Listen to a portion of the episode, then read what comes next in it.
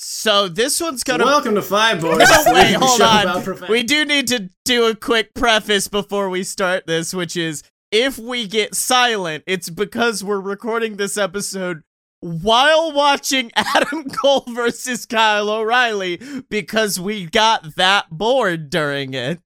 Not to say that we don't respect the ability of both Kyle O'Reilly and Adam Cole, but considering that I believe all three of us watched their last two matches,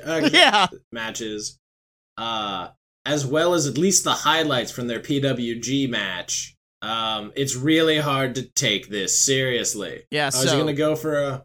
oh, yeah, man. Oh, look at this. Oh, goodness, here it comes. He's going for the thing, and now... But yeah, if we go silent, that's why. It's because we're like, oh, look, something is interesting that's happening. I stopped being interested in this match when O'Reilly came out wearing a hooded trash bag. If Adam Cole doesn't get out of this by hitting him in the dick,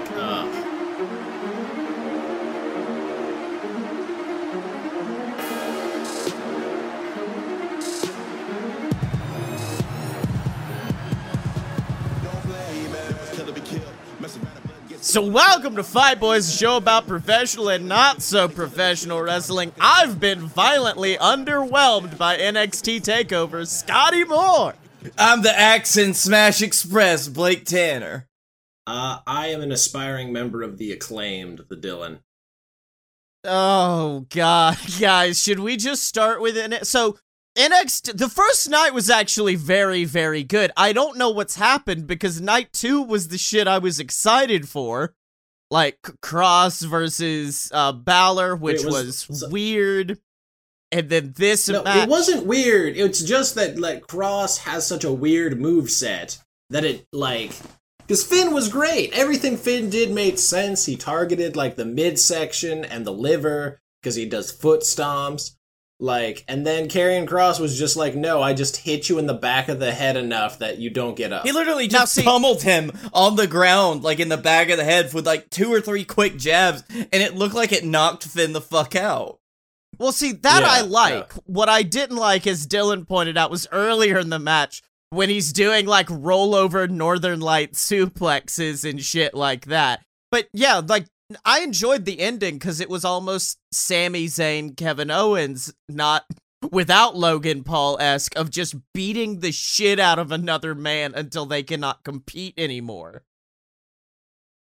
Which is fine, and it's great. It's just, I think that the fact that he did it in like 4 or 5 quick shots, when if you look at a good example of doing that, which is Brock Lesnar beating the fuck out of Randy Orton with his elbows... Yeah. Then... Oh! Ew. I am the table! Cole just ate a big old brain buster that did not break the table. But yeah, no, I agree with that. Also, I did realize during night one of TakeOver that Io Shirai really is Miss TakeOver, because holy shit. Because from the trash can off the top of the war game cell to then... looking at a giant skull and saying, I can jump off of that. Io Shirai don't give a fuck. Yeah, there's a reason that Io Shirai is considered by many to be the best women's wrestler in the world. Yeah. And definitely... That's the reason why she was like... That's why she was the face of Stardom for so long. Yeah. Like, she real good. She real good, fam. Kyle has... There's a reason. Oh. There's a reason why I support Joshi wrestlers whenever they show up. I'm just like, oh, this is going to be fantastic. And I've yet to be wrong. I don't really have any notes from Raw or SmackDown because I could honestly give less of a fuck. Honestly, last week after I said we're not talking about WWE for the next year, it felt as if a weight was lifted and I no longer had to care about these things anymore. Yeah, the Hall of Fame happened this week, didn't it?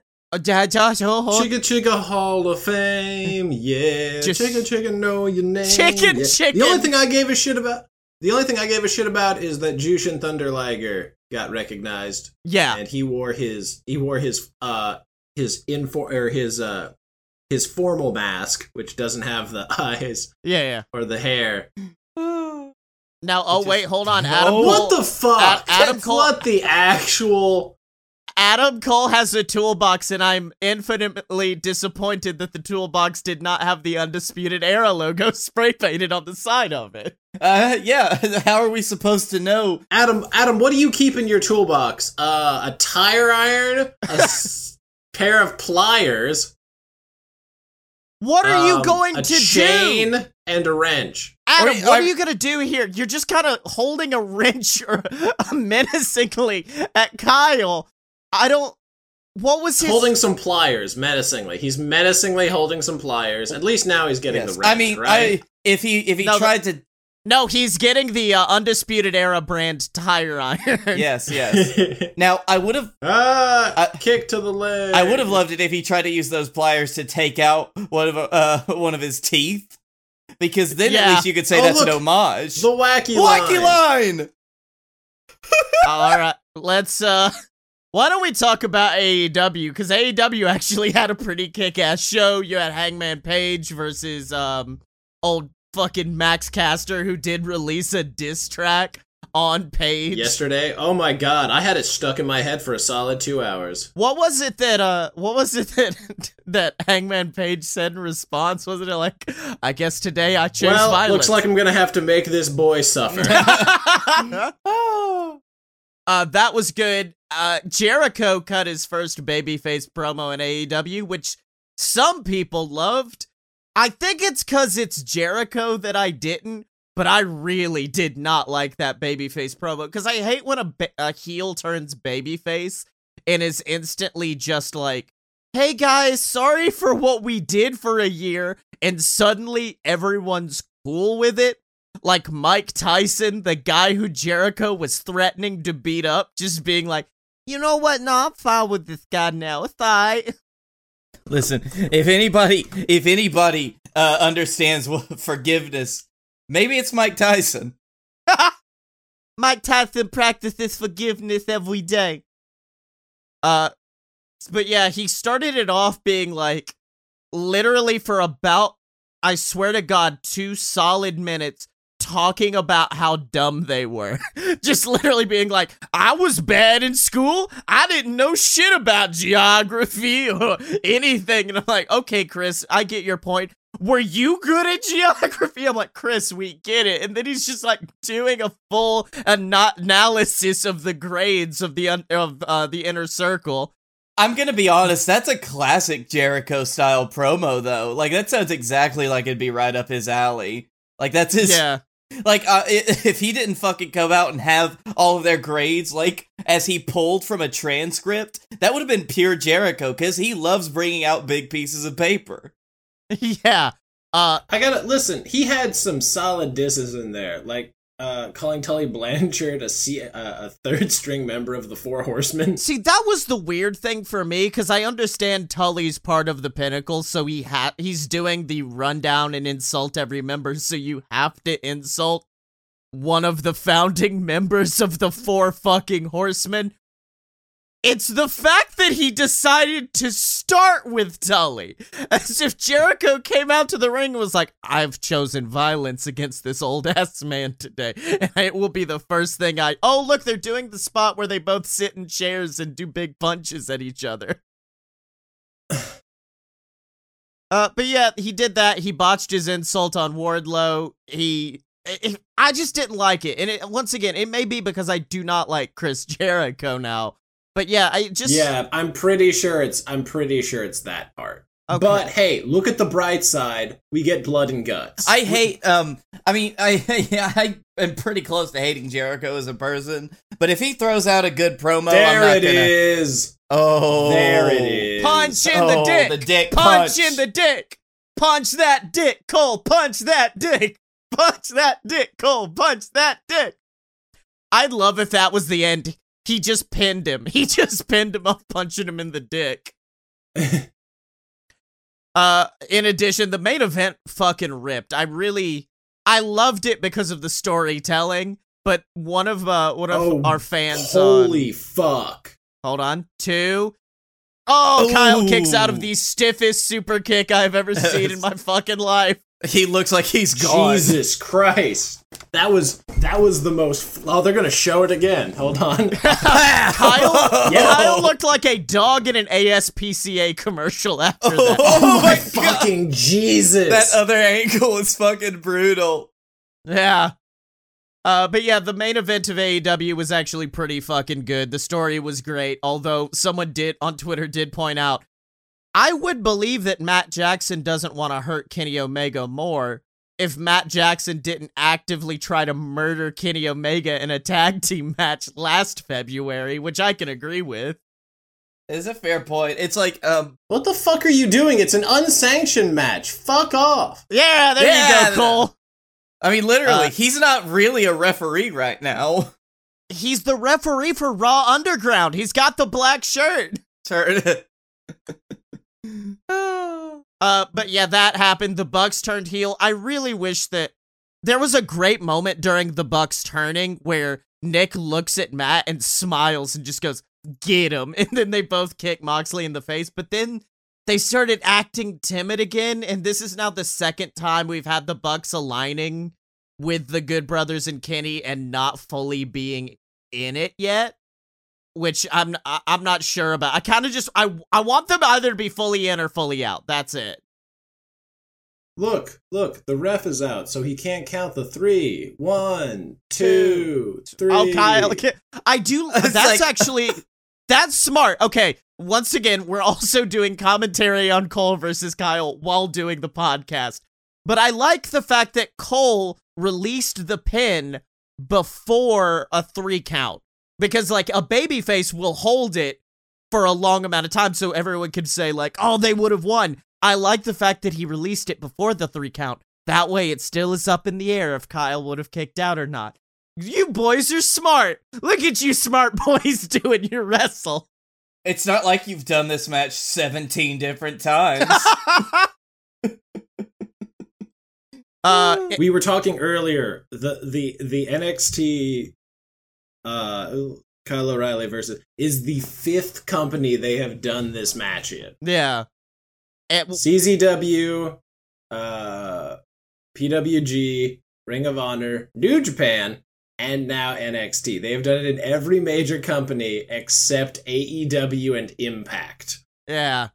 Well, you're mistaken because those other 4 companies didn't have greasy Kyle O'Reilly, who wore a trash bag to the ring that said "axe and smash" on it. More like ass and hash. The man who looks like an extra from Captain Marvel, just wearing a denim vest and a fucking fleece tied around his waist while rocking the worst pompadour in existence. It's like. He's trying to look like a shitty little shark. He is a shitty little shark. You got shitty little boots and shitty little shark. Now you got both of them. All right, that was literally all the news I found that it didn't end up in heels and baby faces. So, Dylan, I just want to end this segment of the show by asking you, what the fuck's up with New Japan lately? What the fuck has happened? Oh, yeah, it's been a couple weeks, so I need you to just, like, take it all. I need you to be more specific about what... Well, last week we did discuss the new belt, which I believe in our chat I described as a Voltron belt buckle, but I'm more curious about the man who's holding it now, because it really did seem like that Ibushi was gonna be holding it for a while.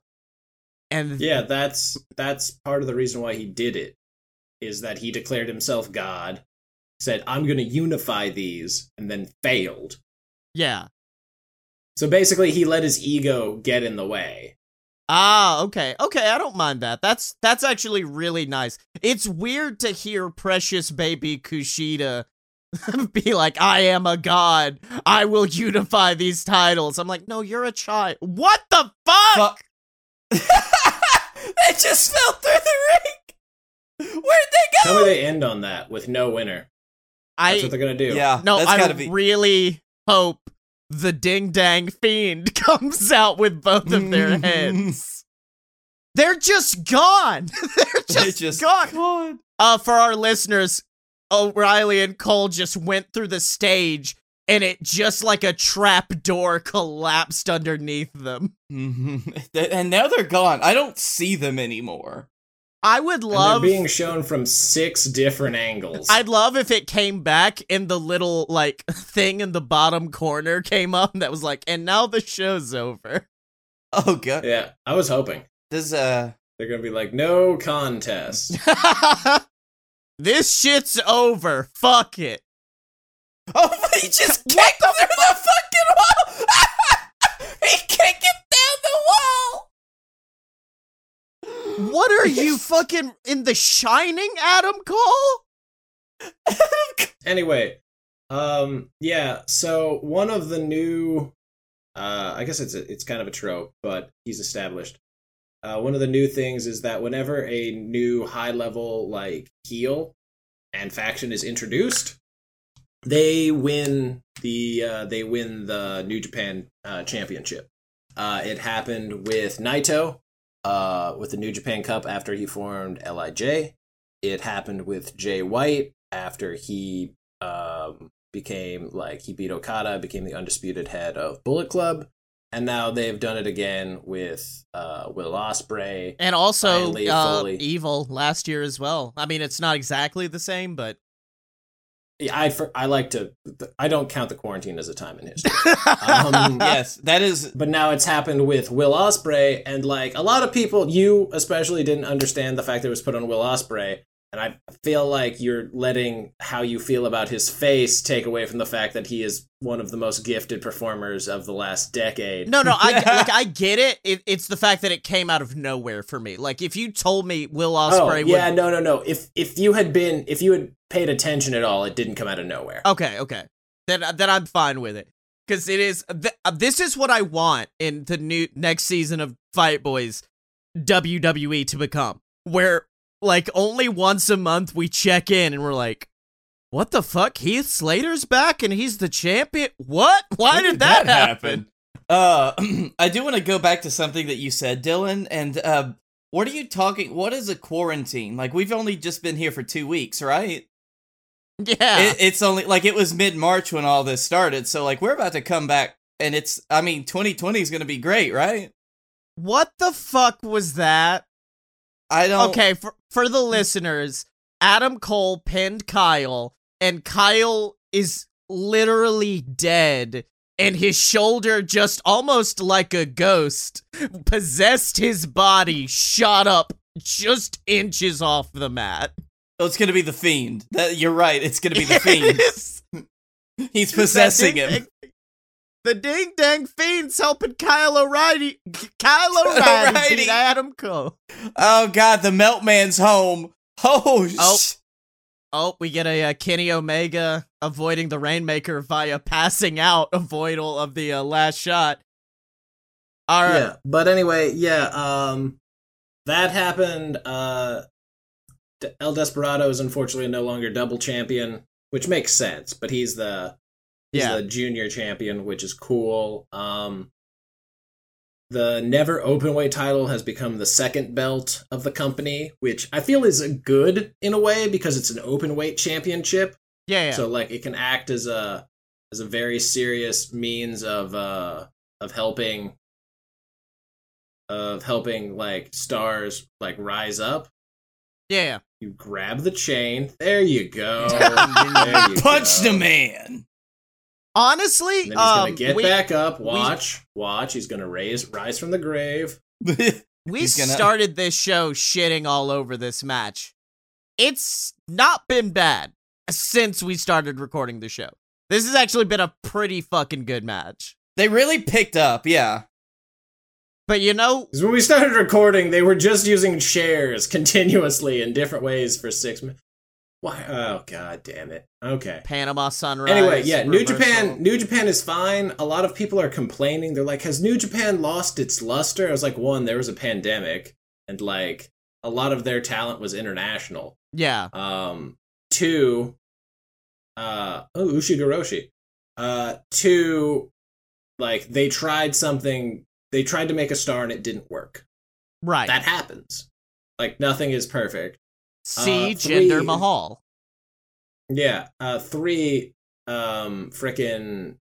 Whenever Naito won the double belt, that kind of, like, sewed up a lot of the storylines. Like, that night sewed up a lot of the storylines. Are you kidding me with his own move? Okay, thank God.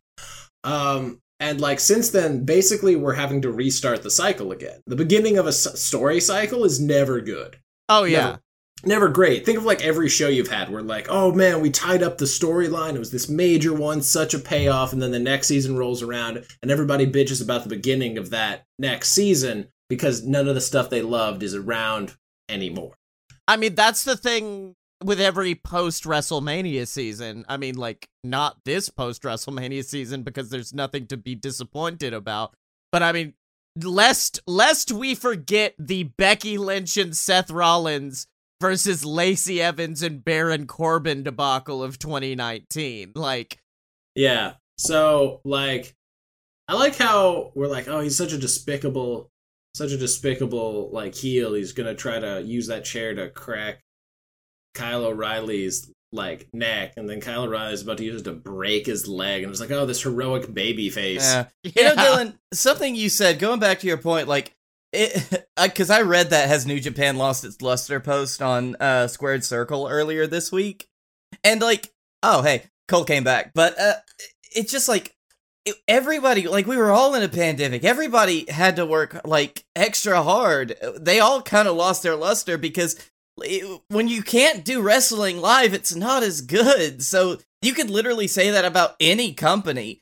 Without a doubt.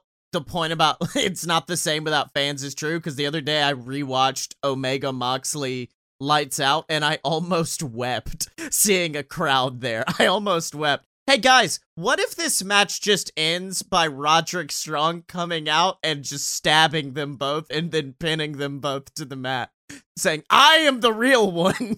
This match has gone 40 minutes over the original allotted time almost of this pay-per-view. Yeah. Yeah.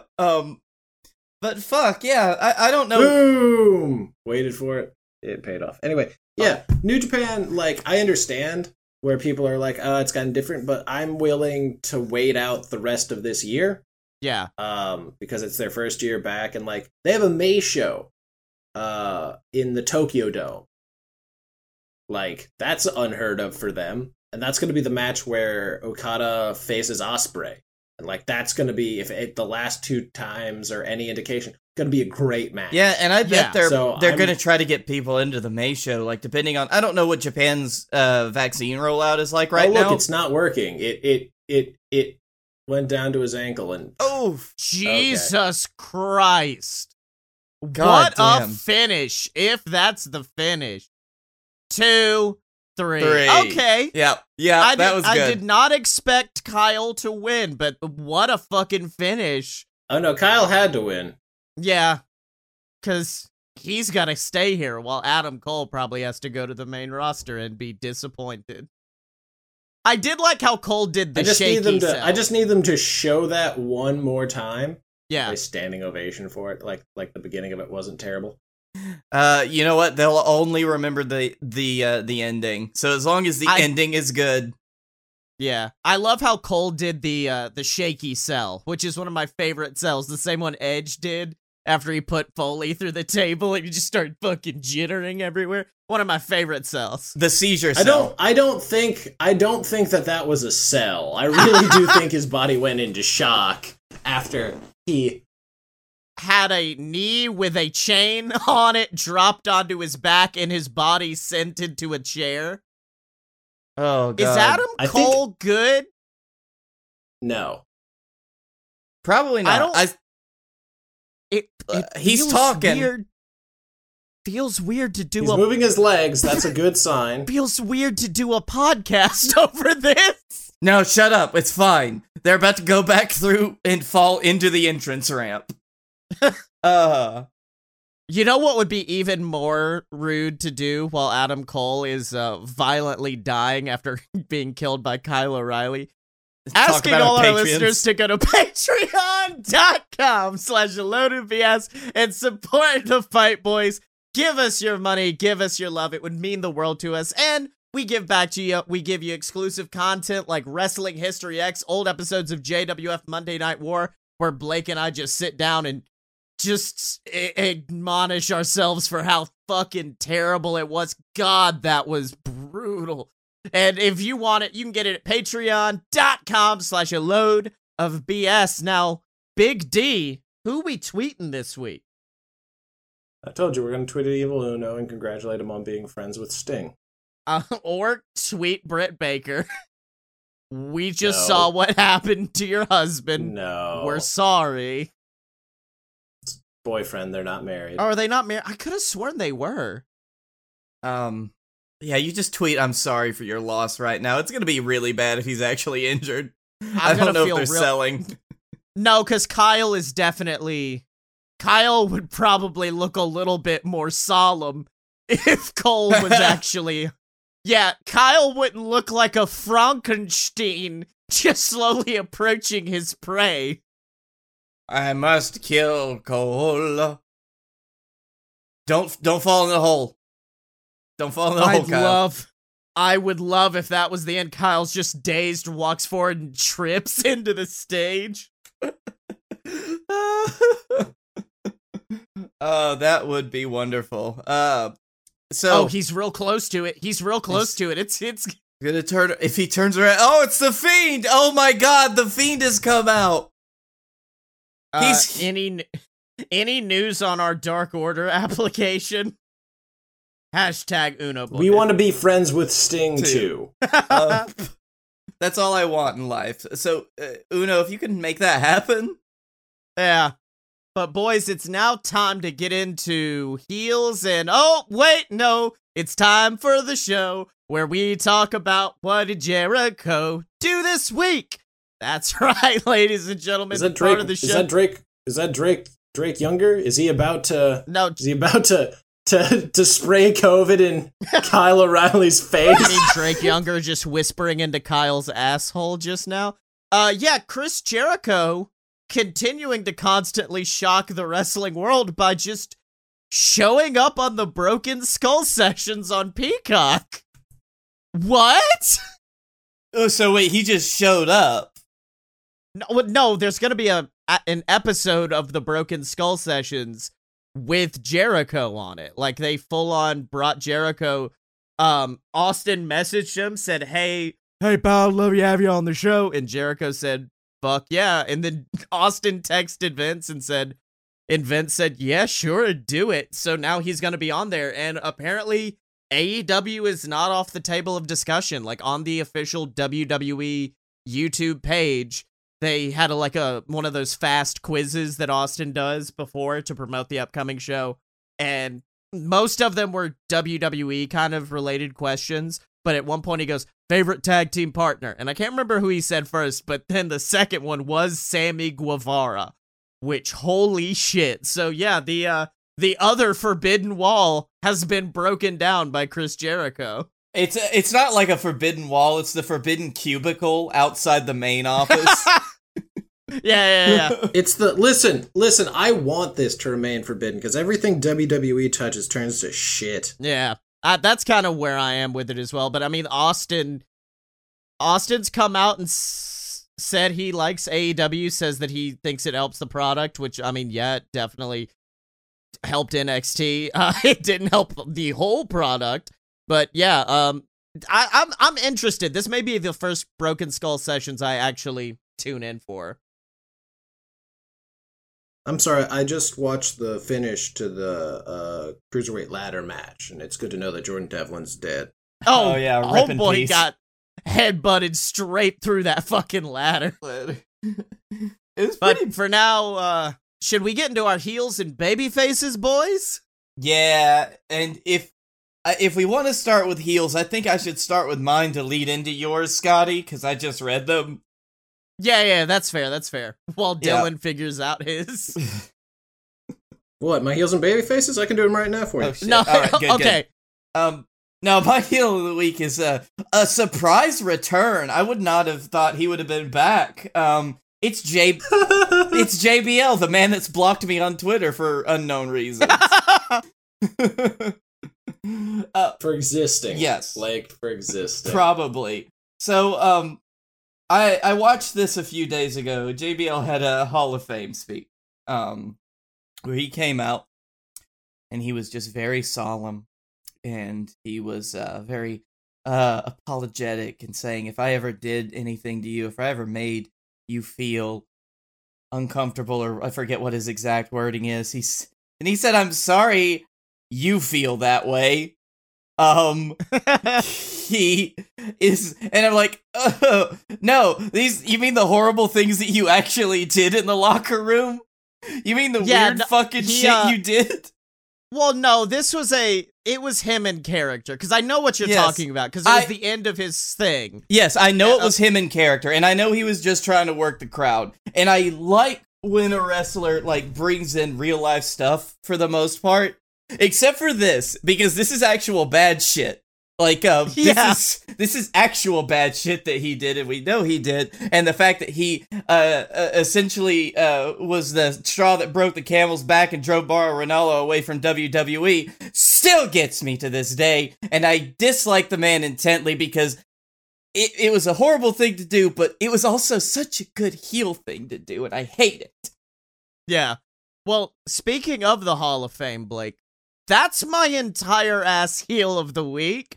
Not the Hall of Fame in general. I love the Hall of Fame usually. In fact, like, I will go back and watch Edge's Hall of Fame speech. I love that speech. Foley's is very, very good. This year's, because they had to cram 2 years into one, they only gave each guy, like, 10 minutes. No inductees, and, like, or no inductors. No one actually got to induct these people into the Hall of Fame. The racist got to speak, which is always unfortunate. But for me, I want to focus in on the legacy inductees, because I don't know what it is, the whole legacy side of it, but it sounds insulting. Because, like, there are some where I'm like, oh, okay, these were people who weren't in WWE, but they still made a big contribution to professional wrestling, so obviously WWE doesn't want to give them a main thing, which is weird, because Liger was only in WWE for, like, a cup of coffee in an NXT match with Tyler Breeze, and yet he got Hall of Fame, but these people don't. But this year's was even more interesting, because, like, Dr. Death fucking Steve Williams, Buzz Sawyer, Ray Stevens, like, massive fucking names just kind of get thrown to the side in this, hey, these people also were cool in the past, I guess. And I almost find it insulting, because to me it almost sounds like these people are old and no one will know who they are, so fucking throw them to the side. And that pisses me off, because we got to hear the Great Khali speak.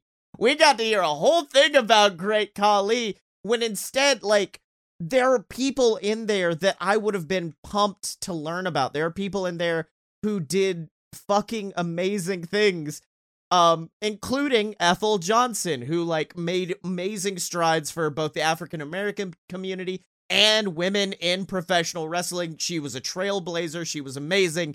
And she just got thrown in there with everyone else. And here's the big problem with it. You know how the video package just shows a bunch of, like, clips of all of the different legacy inductees? The video clip they showed of Ethel was not of fucking Ethel. It was of Sandy Parker. Good fucking work. Good work, WWE.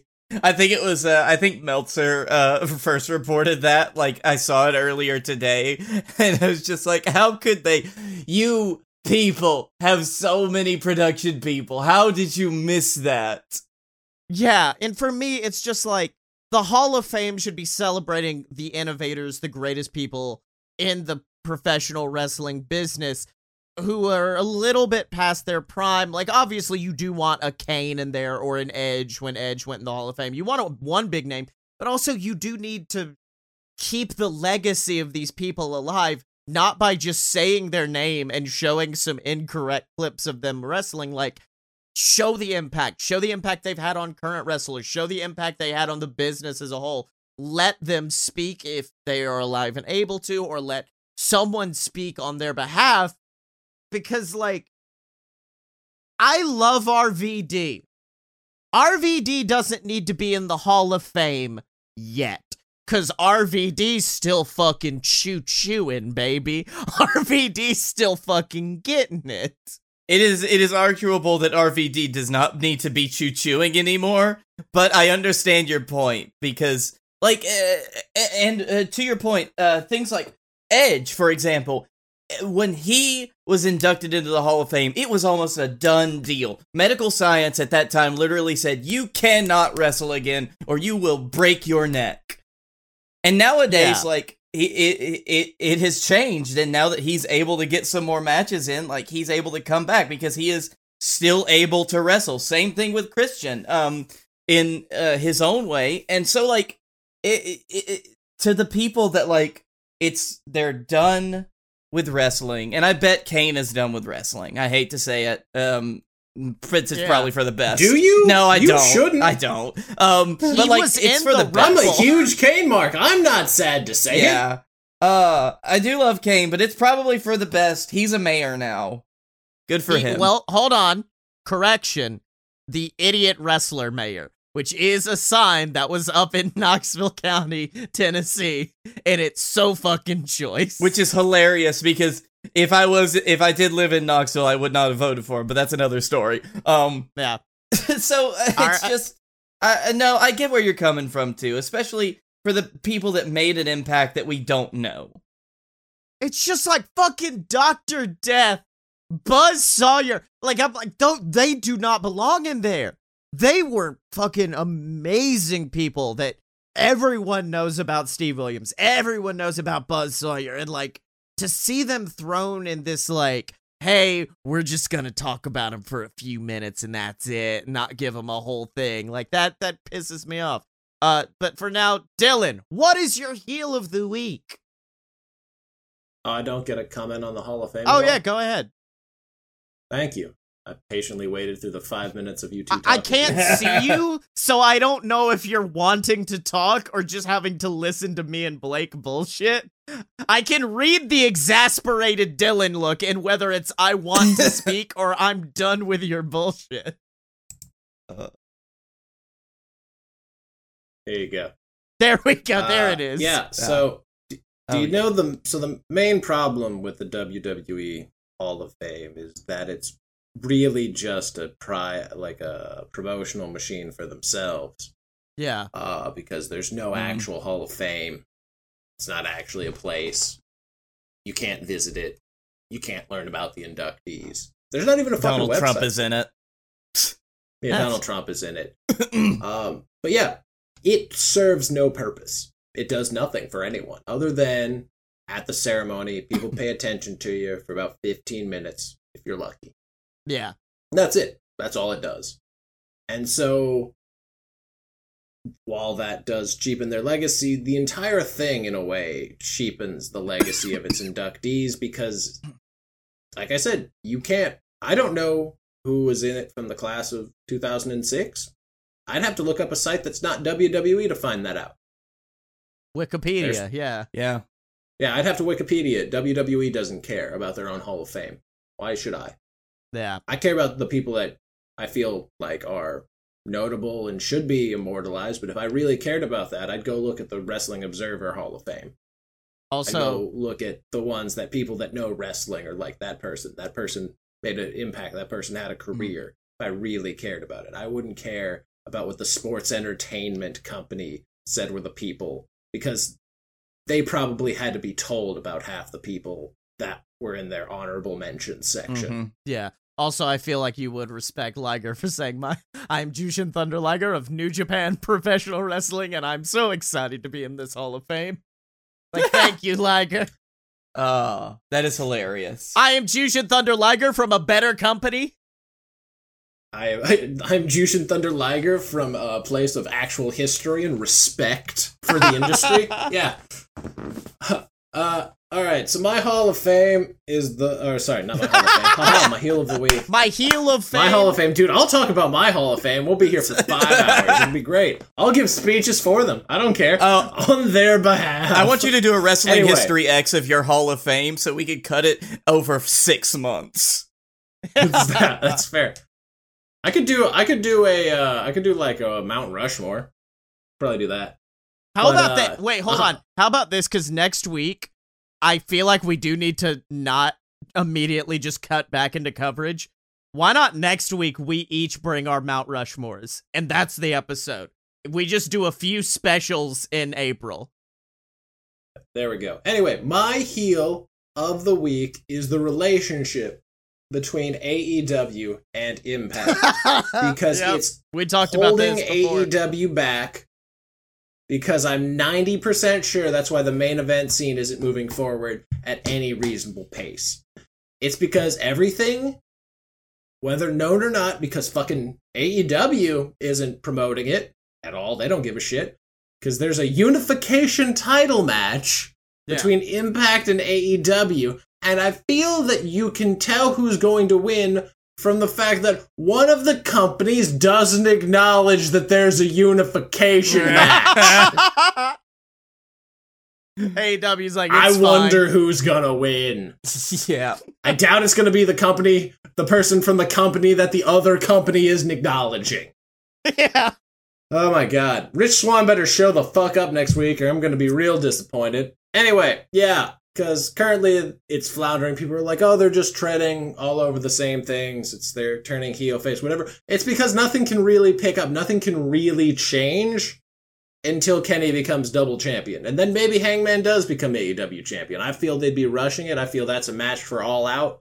I feel that's where he can really come into his own and we can get the Hangman Page run that we need. Because I feel having the belt on Kenny for only 5 months is just a waste of his...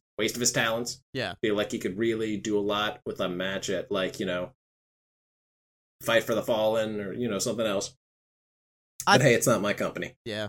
But, it's just, it's done nothing so far, except giving me, like, 7 of the best 3-minute promos, or 2-minute promos ever from Tony Khan and Tony Schiavone. Yeah. Those were, because the fact that one company allowed the owner of another company to just come and freely shit on them for 2 minutes a week for 2 months has to go down in history as one of the greatest things ever. Like, imagine if fucking, I'm trying to think of like a way that it could be. Imagine if ECW allowed WCW to come onto their show and just shit on them. I mean, the closest... Eric Bischoff just comes on and talks about... Because Tony Schiavone'd be there again, it'd be great. And just comes on there and just shits on them. That's it. That's the only real thing I take away from this. Yeah, the closest I could think to that was, like, the first ECW One Night Stand WWE version where... all the WWE guys came and just shit on the pay-per-view. But that made sense because it did have the best payoff of all time of Paul Heyman coming down and looking up in the rafters, seeing the shit they flung down, picking it up, loading it into an arm cannon, and just launching it back at them. The only reason you're champion is because Triple H doesn't want to work Tuesdays. Anyway, yeah, that's my heel of the week. But luckily, Triple H does want to work Tuesdays now. Yeah, but yeah, that's... Like I said, I'm just really sad. I feel like it's hamstringing Kenny... Well, no, it's not. It's hamstringing the storyline. Kenny Omega is still delivering banger after motherfucking banger in every match that he's a part of. Because he's Kenny Omega, and he's the best goddamn wrestler on the planet. Preview of next week's Mount Rushmore with the Dylan. Oh yeah. Spoiler, it's at least half New Japan. I thought you were going to say, it's at least half Kenny Omega. It's cleaner Kenny Omega, best bout machine Kenny Omega. Fuck it, PWG, there's Junior the cleaner, there's Heavyweight the cleaner, there's Best Bout Machine, and then there's AEW Kenny Omega. And that's my Mount Rushmore. The four faces of Omega. Let's get into our baby faces of the week. I'm interested in Blake's because I haven't heard what this man did. Oh, it's to get into it, Diamond Dallas Page turned 65 earlier this week. 65 years old. That man is still going strong, and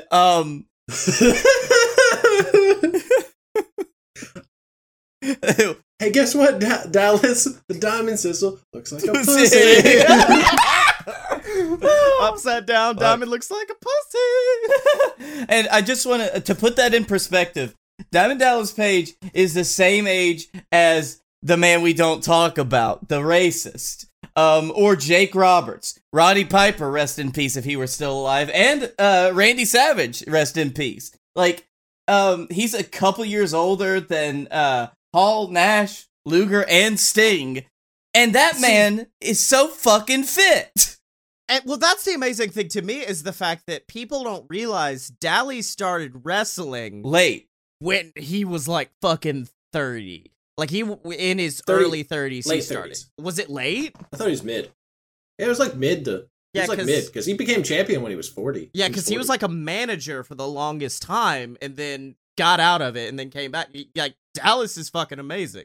Yeah, and he has turned that, like, his lifestyle, and I'm almost positive that I brought this before, as Diamond Dallas Page as a babyface because of how much he has helped wrestlers.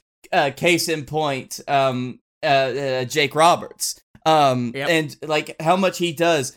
You don't realize how big DDP yoga is, because it's not really so much in the wrestling circle anymore. It's become its own thing. And, like, he has legitimately helped people find a way to lose weight and get healthier using yoga that also helps strengthen your body and give you, like, a good core and cardio workout at the same time. He has fucking mastered this at this point. And he's using it to help people. And I just, like...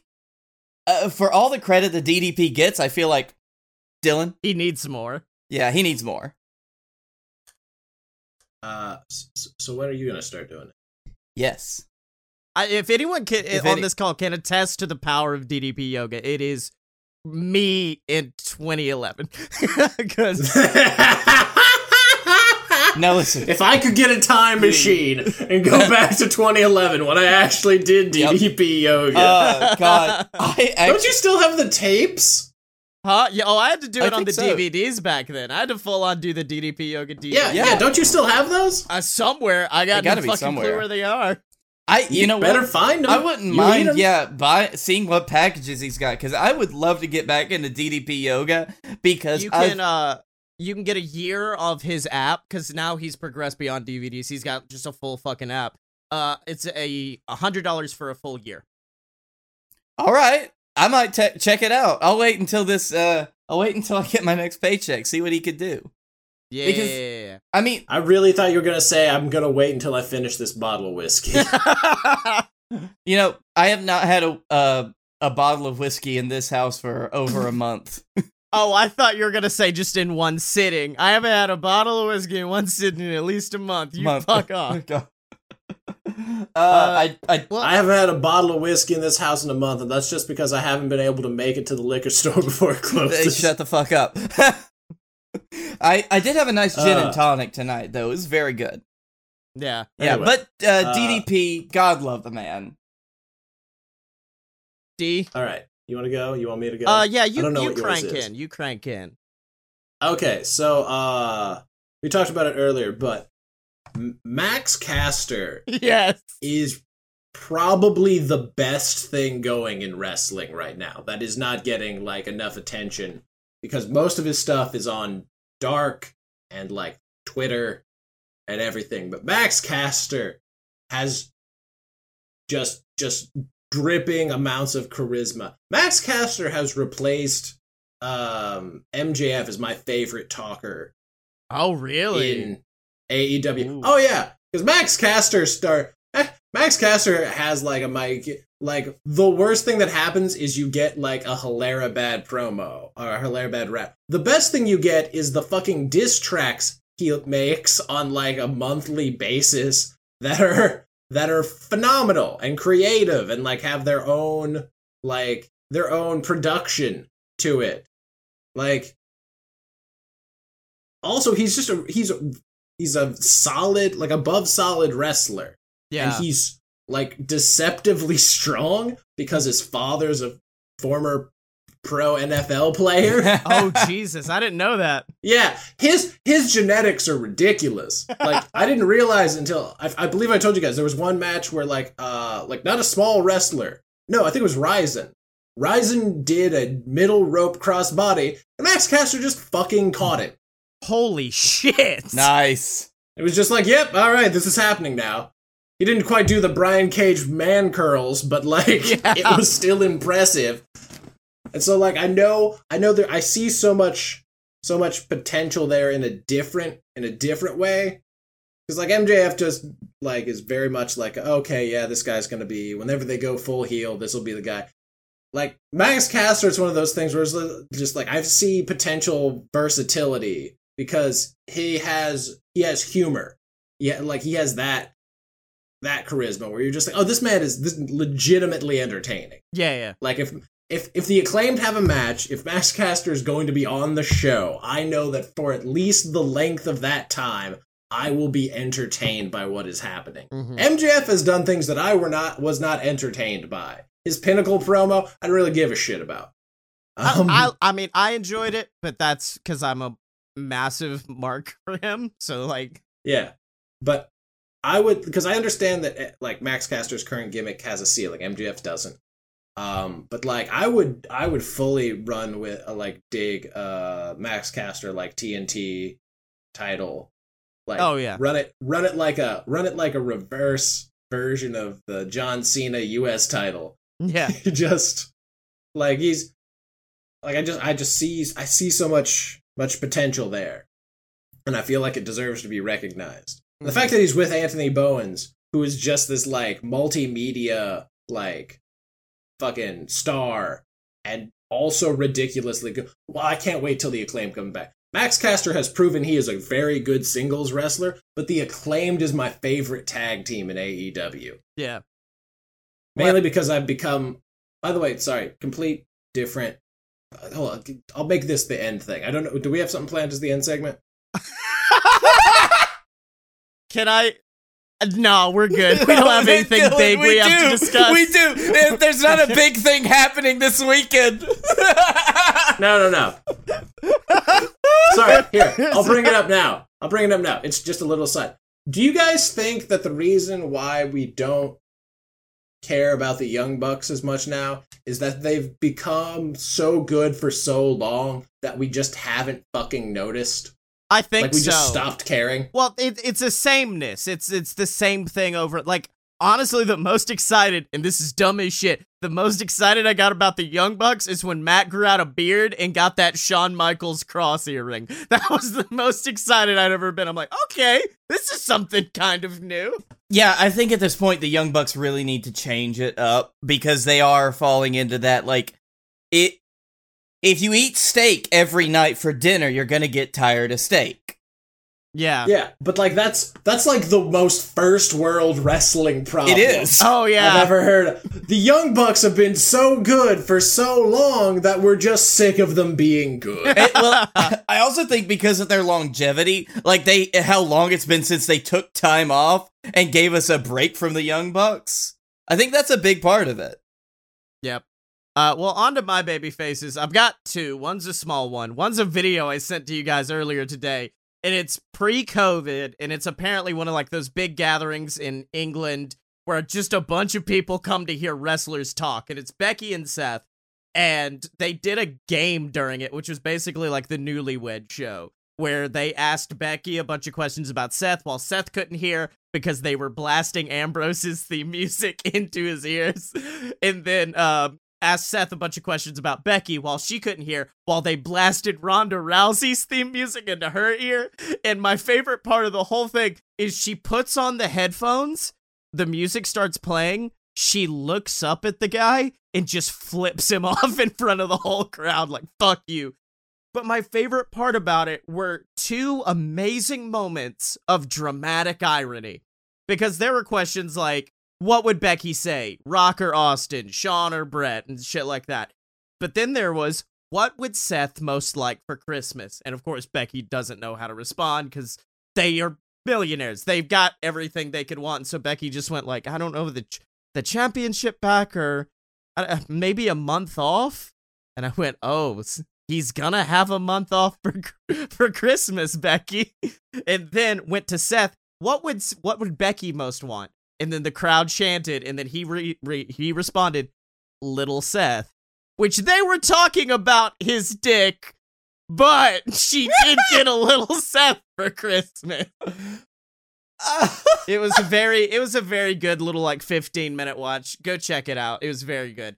But no, my baby face of the week is one NXT TakeOver match we did not discuss earlier, and it's WALTER versus Ciampa, a.k.a. Bear Dad faces Angry German. Because, firstly, the match was amazing because Barrett was the whole time talking about, well, you see, Ciampa, he's got a family, and a family makes you weak. And then, immediately, Beth Phoenix, the woman who has killed men over her children, was just like, you want to say that again, motherfucker? Like, I thought there was going to be a fight at the booth, and that was just the story of the match, was a Papa Bear fighting with everything he had to try to overcome this whale of a human that what knows how to chop you real good. And the one problem I had with the match, I stopped having a problem with the minute I thought about it. Because the finish of the match was, after just brutal shit, like Death Valley drivers, like air raid crashes off of the top rope, amazing shit. It just ends with a massive chop from WALTER, which is what he's known for. But that got the 3 count, and I went, oh, that's a little disappointing that an air raid crash off the, like, top rope wouldn't end it, or this wouldn't end it, but then a chop would end it. Until I remembered at the very beginning of the match, he had Ciampa, like, poised against the announce table, went to chop him. Ciampa moves out of the way. WALTER chops the top of the announce table in half. He literally broke wood with his hand. So yeah, I think it would make sense if that connected with your sternum that it was over. Do you know what that is, Scotty? That is superior German engineering. That is German engineering. But it's also... So you know WALTER's theme music? It's the most perfect theme music in wrestling because it's so ominous. Oh, and it rises to such a thing. And it's just like... And then you see him and you're just like, oh, shit. He's gonna hurt someone, isn't he? He's gonna hurt someone. And he does! But yeah, that was great. I love Ciampa moving into his new era, which is Old Man Ciampa, which is literally what he's calling himself, because he's just got the grayest beard. He lets his hair grow out a little bit, and it just looks all scraggly, and it's like watching Old Man Logan again. And that's such an interesting... Isn't Ciampa only like 38? Yeah, I don't know what happened to him to make him look like he does, but it's really interesting, like... Because there's always the gimmick of, like Edge coming back after so long and coming back. But you never focus on him just being an old man. Ciampa just coming out and be like, I'm Old Man Ciampa and I'm here to kill. Like, yeah, that rules. So, yeah, WALTER and Ciampa, I am going to say it now, match of TakeOver. Best match of TakeOver for me. Yep. Oh, WALTER's actually Austrian. Interesting. Yep. Yeah. How do you... But now, boys, time for our closing discussion, because there's just like one last set of predictions we have to get done before the end of this series for this for this small show that's coming up. We've got to fucking predict Racial Mania. And, God. Can we just take a second? Just a second to just take stock of where we were when we were ready to do our WrestleMania predictions last year versus right now. How excited we were because we were going to go down to Florida. We were going to get to hang out with Dylan. The Five Boys would be together again. I think we already knew. At that point, we had to have already known. Yeah, we knew. Okay, we knew. Don't remind me again that I miss seeing Minoru Suzuki twice. But no. I was still excited for the card then. And I said it last week, and I'm just going to reiterate it now. This is the first time in 10 years that I'm not watching WrestleMania. I'm going to go to those places where you can paint and drink wine and have a lovely evening in with my wife instead of watching this shit-ass card. Starting. Also, by the way, Ciampa's 35. Ciampa, what happened to you? Tommaso Ciampa is 35. Tommaso Ciampa is 5 years older than me. Tommaso Ciampa focused all of his energy on his body and not his ability to age. So he just got real muscled up and it just aged him. All right, what's the first card? Let's just get through this. Let's just fucking power through this. Okay, Sasha Banks, Bianca. What we got? I've got Bianca. Sasha Banks. Sasha, okay. Dylan. Bianca. We care so little at this point. It's just like, okay, Bobby versus Drew. What's everyone got? Bobby, Drew. Okay, let's go. Yep. Bobby. Dylan. Bobby.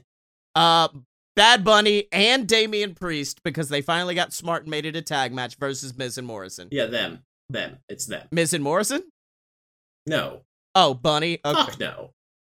New Day versus AJ Styles and Big Boy Omos, the skyscraper.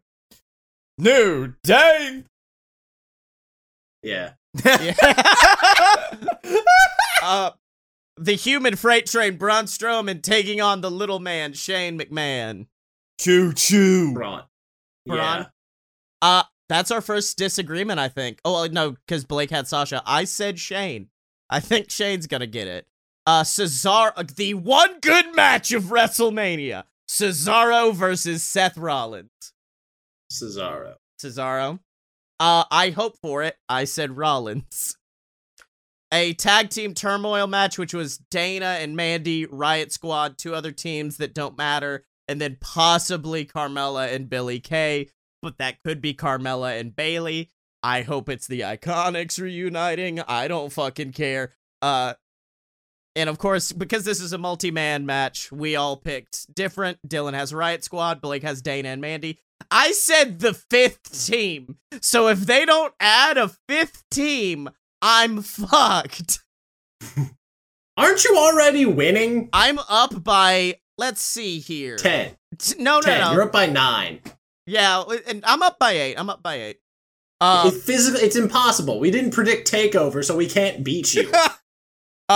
Roman versus Edge versus Daniel Bryan. Dylan with the sensible answer of Roman. Blake with the hopeful answer of Daniel Bryan. And myself with the probably right answer of Edge. Isn't he the highest in the the betting odds is Edge? I haven't actually looked at the betting odds for WrestleMania. Asuka versus Rhea Ripley.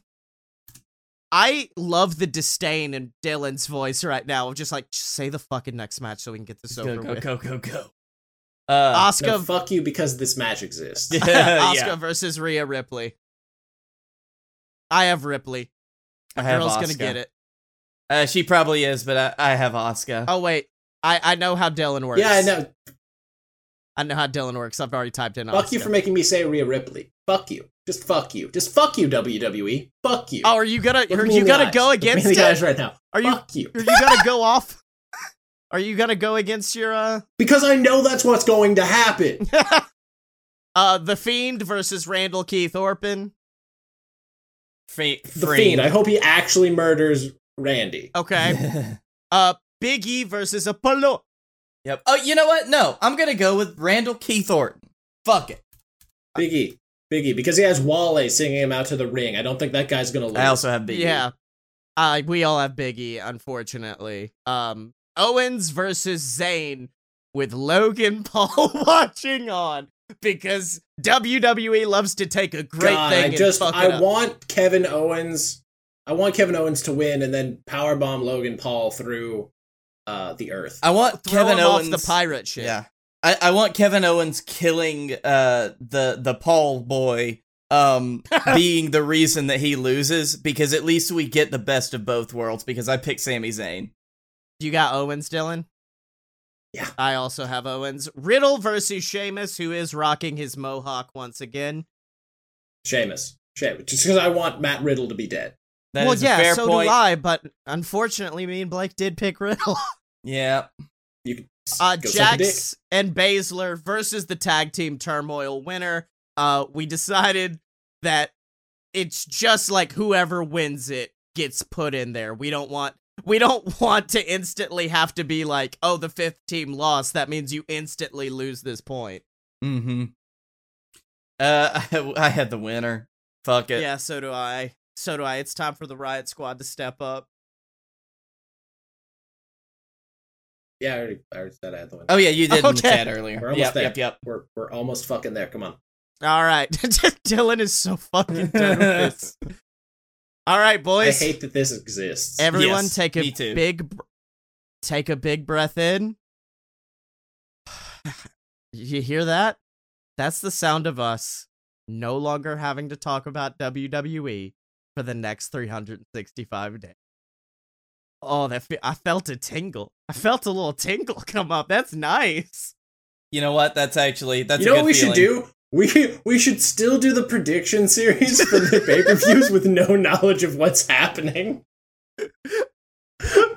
I don't know, because, like, I may be a stinker and just read up on shit. I don't know. Well, until we figure it out, what'd you boys learn this week? I learned that I've become terribly jaded to pro wrestling, and it makes me sad inside. I learned that Dylan's Mount Rushmore of professional wrestling is 4 different Kenny Omegas. I learned that Walter's arm was forged in the fires of Mount Doom itself. Until next time, where can people find you on the internet? You can find me at Blake A. Tanner on the Twitter. You can find me at the Darkroom Vidya on YouTube, and you can find me on the Future Best Friends YouTube channel as well, with my friend Hagen, as we're doing a retrospective on Fallout 3, one of my favorite games ever. And you can find me on Twitter at ScottyMo, SCOTTYEMO. Check out my other podcasts, from The Many Adventures of Sammy Magic to Fun Fiction, or my brand new project, The Weird. It's an actual play TTRPG podcast that is a lovely blend of Twin Peaks, X-Files, and whatever my dumbass does. And you can find that on Twitter at JoinTheWeird. We just set up our Patreon, and we've got some fucking insane perks on there. I know we talk about the perks for ours, but holy shit, we are giving away Pogs if you fucking donate. Special thanks to Megaran for our theme song, Fighters. Go check out Megaran and give him all the love that your heart can give when you're finished giving that love to us. And as always, you can find us at aloadofpurebs.com. Step up to the merch table at merch.aloadofpurebs.com. Find us on Facebook, donate to the Patreon, subscribe on YouTube. And remember to follow us on Twitter at FightBoyShowEvilUno, because when you're a fight boy for life!